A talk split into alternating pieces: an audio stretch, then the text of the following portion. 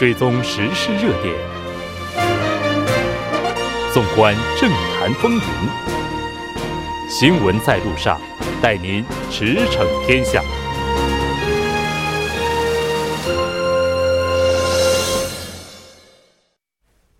了解最新热点焦点，锁定调频一零点三新闻在路上。接下来呢，在第二部节目开始之前，先为您介绍一则公告。我们 TBS EFM 新闻在路上，为了庆祝那 TBS 台庆二十九周年，为大家准备了特别节目。那我们的特别节目将安排在六月份每周五晚上的时事讨论会。那在这个时间点，将为大家带来在韩外国人民生篇。六月十四号，也就是本周，明天晚上将为大家带来的是外国人永久居住权制度频繁变更问题根源在哪里？六月二十一号呢是外国人家庭儿童福利现住所基本权何以保障？六月二十八号是外籍务工雇佣许可制度不断引发争论，废止或保留？当然，节目也期待您的参与。在稍后将为您带来此时此刻主要新闻、数据有话说以及科技新视野。广告过后马上回来。您的参与，我们的动力。参与我们的节目，您可以通过手机短信的方式发送短信至井号幺零幺三，每条短信收取五十韩元的通信费用。您也可以登录我们的官网。Tbs 点首尔点 kr 收听更多回放。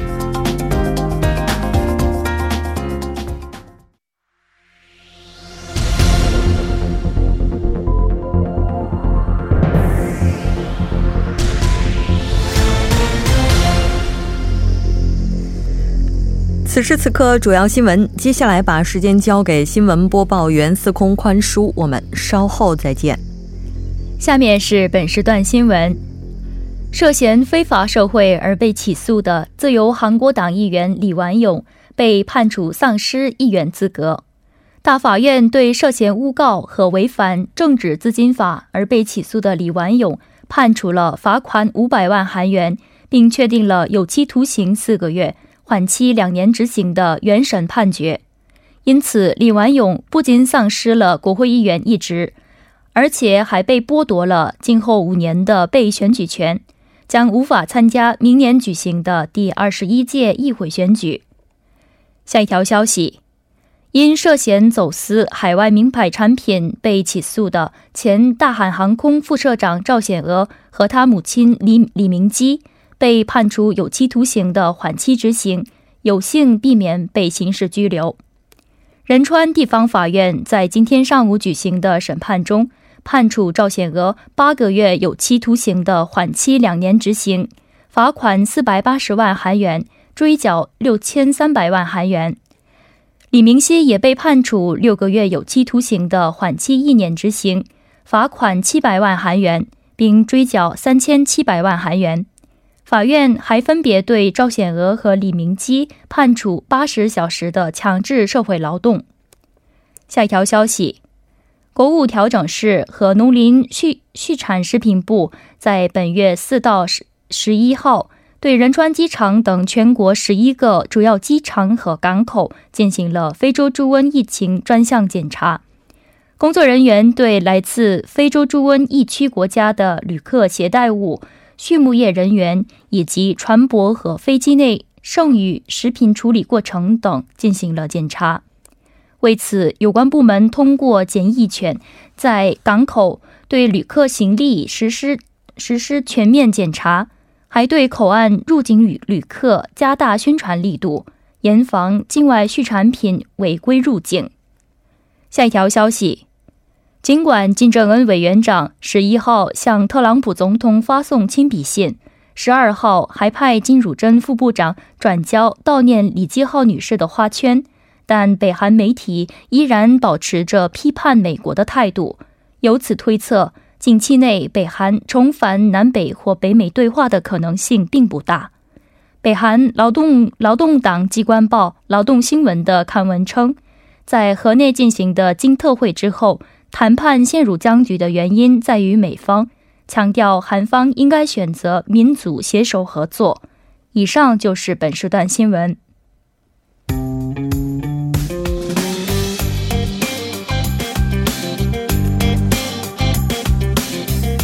解读舆论趋势数据，有话说。接下来马上请出栏目特邀嘉宾张一娜，一娜你好，木真好，非常高兴和您一起来了解今天的数据。有话说，先来看一下今天您带来这个数据和什么有关？今天首先是文在寅总统支持率相关的一些数据。嗯，文在寅总统那个国政支持率、执行支持率小幅回升。然后一直保持在四十百分之百分之四十的一个后半段，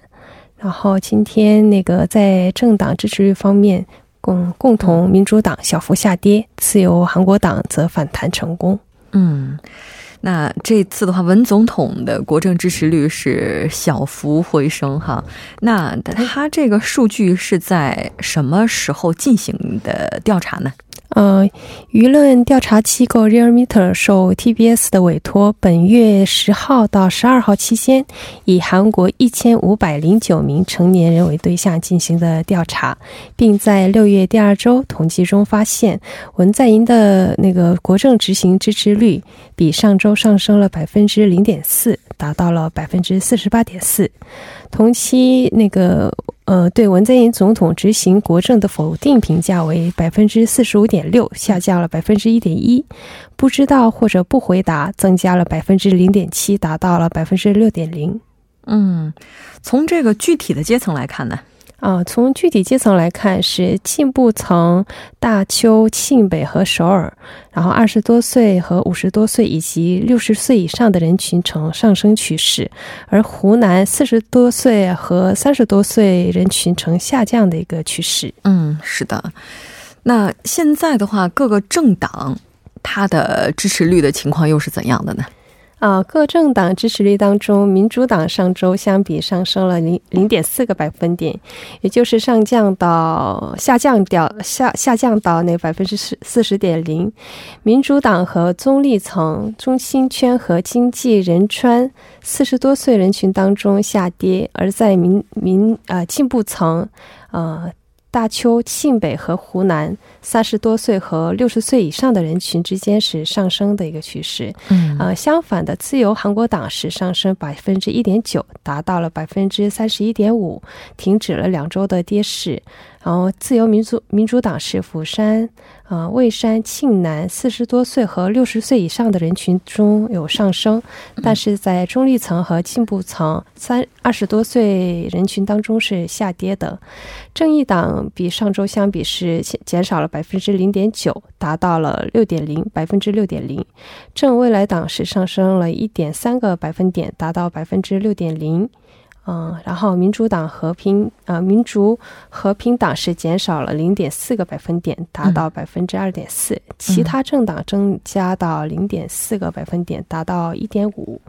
无党层是下跌一点六，然后达到了百分之十二点四百分点。嗯，那这个数据的话，刚刚提到了是本月从十号到十二号期间进行的一个相关的统计。那我们再来看一下下一个统计数据，这个我觉得应该也是很多人都非常这个关注的了，跟电费有关的。对，尤其是到了夏天，大家应该更关注这个话题了。电费炸弹不知道什么时候在哪儿就爆了，是吧？对，所以这个数据也是，就是跟三十多岁年轻人也比较关注的一个数据吧。嗯，在政府着手讨论改善住宅电费累进制的一个情况下，百分之四十三的国民表示希望全面废除这个累进制。在夏季爆炸性电费而担心的那个三十多岁年轻人支持，呃，废除。废呃累进制的人占据最多哇！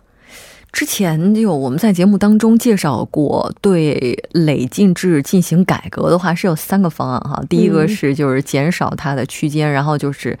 呃就是把每个区间它的数据，就是说它的这个用电量，然后把它增加，然后还有就是全面废除。这好像跟我们之前提到的数据是有一些变化的哈。那这个调查方式是怎样的呢？呃，是这个是这次数据是今日亚洲委托舆论调查专门机构 RNSH 进行的一个调查，在六月二呃六月的两周定进行舆论调查后，对电费累进制改改编案全面废除呃累进制的意见是占了百分之四十三点三。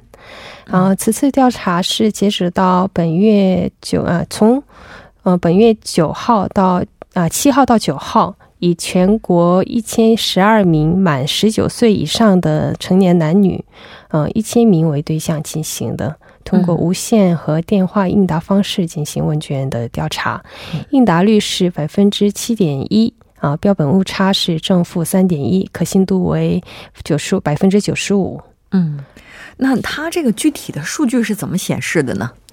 嗯，对，维持现有的现有呃三个累进体系。呃，只在七到八个月，呃，扩大累进区间的，就是刚才说到的三个方案当中，第一个方案百分之二十二十六点五的人表示支持，啊，七到八月支持把累进至第三阶段减少到第二阶段的第二个方案，嗯，就是表示比率为百分之十十四点三，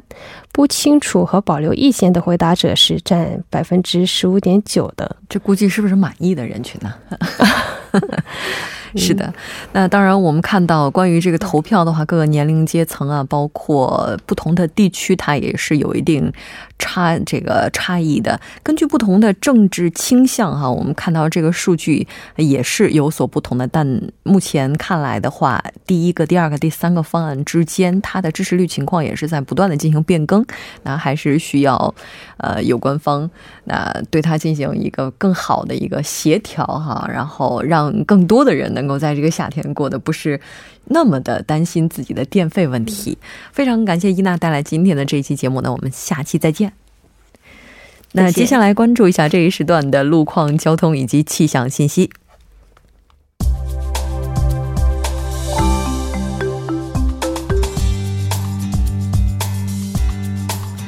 晚间六点四十三分，继续为您带来这一时段的路况和天气播报。我们继续来关注目前时段首尔市的实时路况。第一条消息来自花廊路岳林桥至泰林入口站这一路段。目前呢，在该路段的下行车道上正在进行道路施工作业，受施工影响，下行车道的部分路段暂时不便通行。那继续下来，东一路莫洞站方向泰林入口站至莫洞桥方向，目前呢，在该路段的三车道上正在进行施工作业，三车道的部分路段暂时也是不便通行的，还望途经的车主参考相应路段，提前变道行驶。好，接下来我们来关注一则交通临时管制的消息，在江边北路九里至依山方向元小大桥北侧元小大桥下游附近路段将会进行加强抗震设备性能的施工作业。届时呢，单方向的五个车道中的一个车道正在进行部分时段的交通管制，具体的管制时间是六月十二日至六月十四日，每天的晚十点至次日的凌晨五点。好，我们接下来看一下城市天气预报。首尔晴转多云，十八度到二十七度。好的，以上就是这一时段的天气与路况信息。我们稍后再见。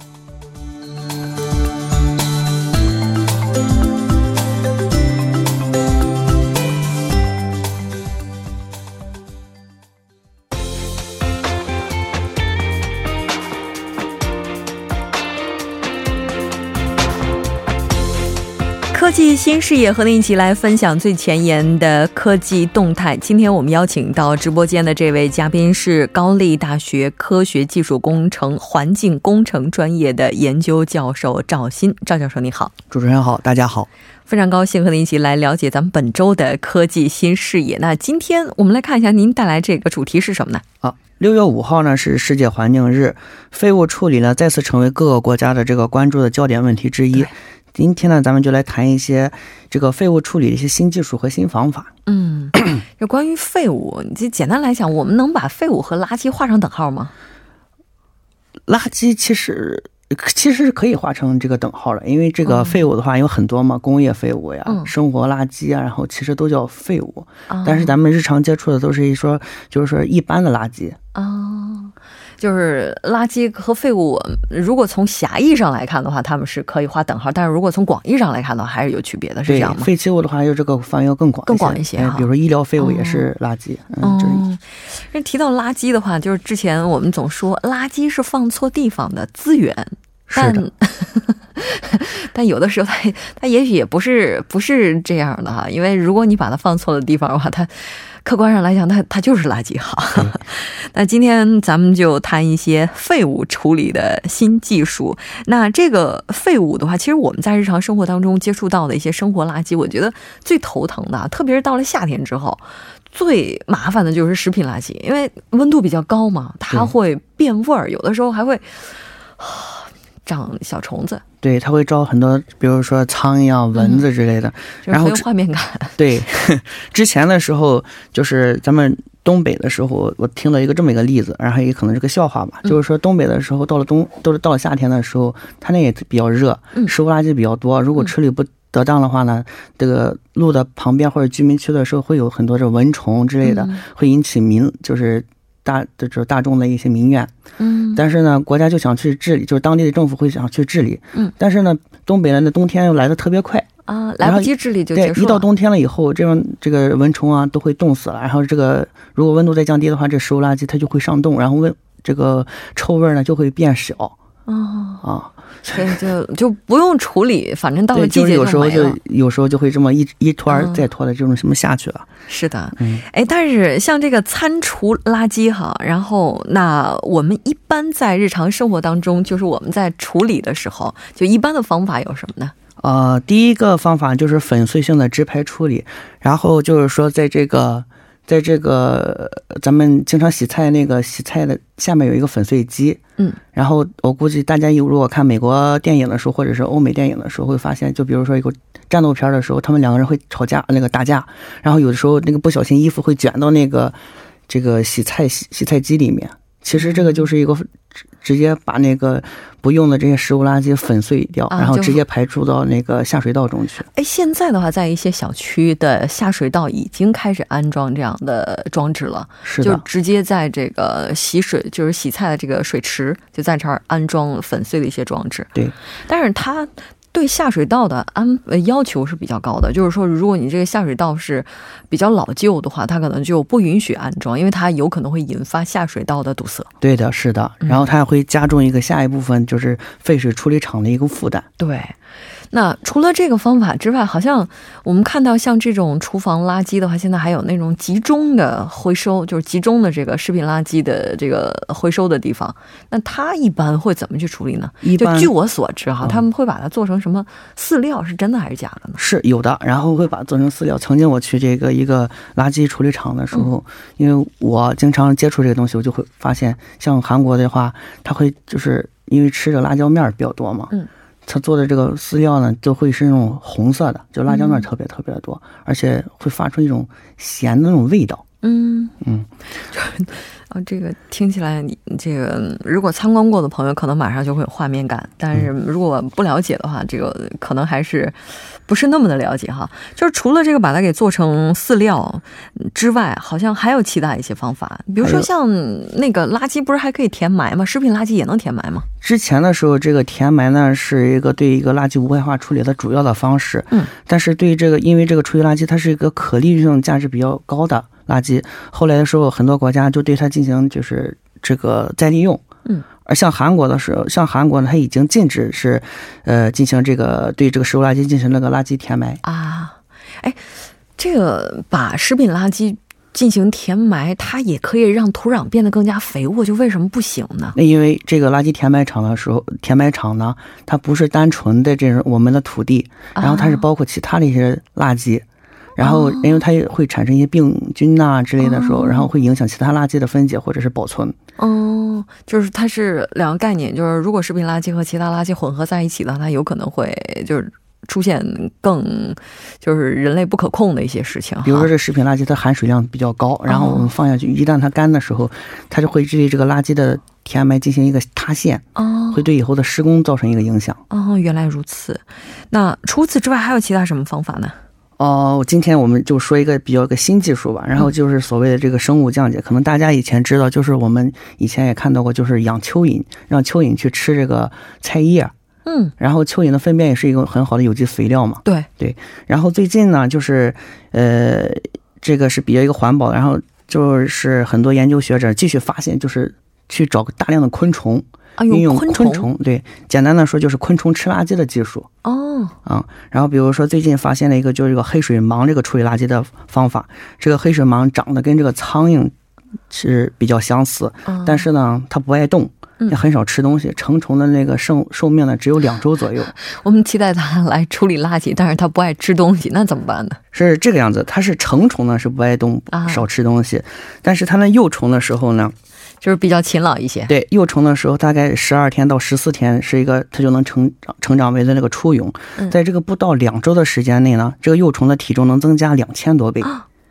然后这两千多倍的增长呢，全部来源于它吃下的这个食物垃圾。哦，也就是说，每公斤的这个幼虫呢，能够转化四公斤的这个食物垃圾。嗯，然后使这个废弃物的一次的简化量能达到百分之八十以上。嗯，然后这个幼虫呢和它的排泄物还能制成绿色的有机肥料，进入市场进行销售。嗯嗯，然后举个简单例子，就是比如说一个小农场，然后我们就是对这个虫子进行立体式的培养的话呢，它一每天能处理这个餐这个垃食物垃圾十二吨左右，基本上就解决了十八万人口的这个餐厨垃圾的处理问题。一公斤的黑水蟒幼虫能转化四公斤的餐厨垃圾，是的，就是一比四这样一个概念。差不多。对，哎，但问题在于，像这样的虫子，就是你让它一直在处理垃圾，它本身有没有可能会发生病变，或者说基因的变异，然后成为一种很可怕的昆虫？有可能，但是所以说，对于这个是不是说所有的食物垃圾直接就投、哦投送给他们，要对它进行一个稍微的改造，比如说啊让把它的水分降低一下，嗯，还有一些比如说没法吃到的东西，嗯然后进行一个筛选。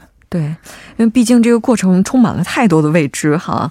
那我们再来看一下，刚刚提到的是对它废弃物的处理，这是餐厨垃圾。除此之外，其实，在我们日常生活当中，还有一种垃圾也是非常难处理的，就是电池、废旧电池。对，然后虽然说现在电动，咱们大家都普常普及这个电动车，嗯但是电动车很多的时候还是就是用的这个铅蓄电池，铅蓄电池很多就是含铅，然后啊，这个污染很污染很大。对铅，如果一旦这个铅特别容易进入大气和水土壤中，如果处理不得当的话，然后它摄取到人体中，呃就会发生一些血铅的事件，就是人体铅中毒。哦，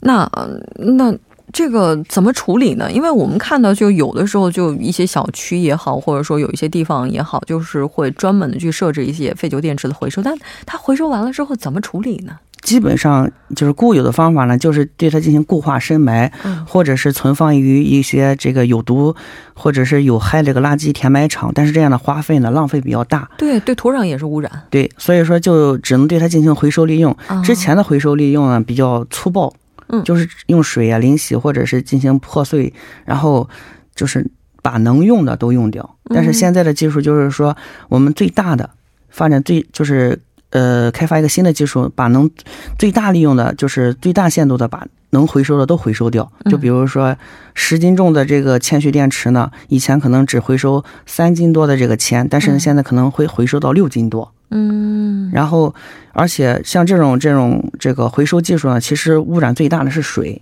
嗯，以前的水污染掉可能直接就有排放出去了，但是现在对这个水进行严格控制，就是高处就是高性能处理后呢，可能这个水可以用来浇花，可以养鱼了就。喝是还是比较困难一些。呃这个这个还是 提高点标准吧。哎，除了这些之这些垃圾之外，还有就是塑料。韩国其实已经开始有限塑令了，好像日本的话也开始了。日本也将前前两天刚刚开始进行这个法规的推那个推化。嗯，但塑料垃圾的话，填埋或者是焚烧焚烧，填埋哦还有再利用，嗯，焚烧呢就比较这个发生什么，比如它焚烧的时候会产生黑烟呢、就是大气污染嘛。对，产生污染。但是虽然说对这个垃塑料垃圾焚烧可以进行发电，嗯，但是对这个发电的设备要求比较高，然后可能这个性价比低一些。对，填埋的话呢，它就需要，因为它的降解需要很长很长的时间，会占量大量的土地。嗯，回收再利用呢，虽然这个十分环保，但是它的成本比较高。嗯，因为它要跟其他垃圾进行分离。是，但现在的话，就是说已有的这些塑料垃圾有没有就是说更高级一些的处理方法呢？哦，最近就是六月三号的时候，美国华盛顿州立大学宣布了，就是他们这个研究人员和同行开发出了一种将日常塑料垃圾转化为航空燃料的方法。哦，嗯，就是去太空 放烟吗？不是，就是因为太空的燃料，呃，这这又需要很多的，就是太空的燃料是比较高性能的嘛。可能是我太悲观了。哦，这情况怎么样呢？简单介绍一下。就是研究人员呢，将这个矿泉水瓶啊、奶瓶啊，还有这塑料袋等这个聚乙烯的材料磨成这个米粒大小的碎片，哦，将这些碎片呢放在这个催化剂的活性炭上，在这个管式反应器中呢以高温进行这个烘焙，啊最后这些碎片就能转化成百分之八十五的航油和百分之十五的柴油。嗯，而且我们看到说这个工艺的话，它的整个生产的量会比较大，而且工艺也是更高级一些哈。是的，非常感谢赵鑫教授，那我们下期再见。啊，主持人再见，大家再见。整点过后马上回来。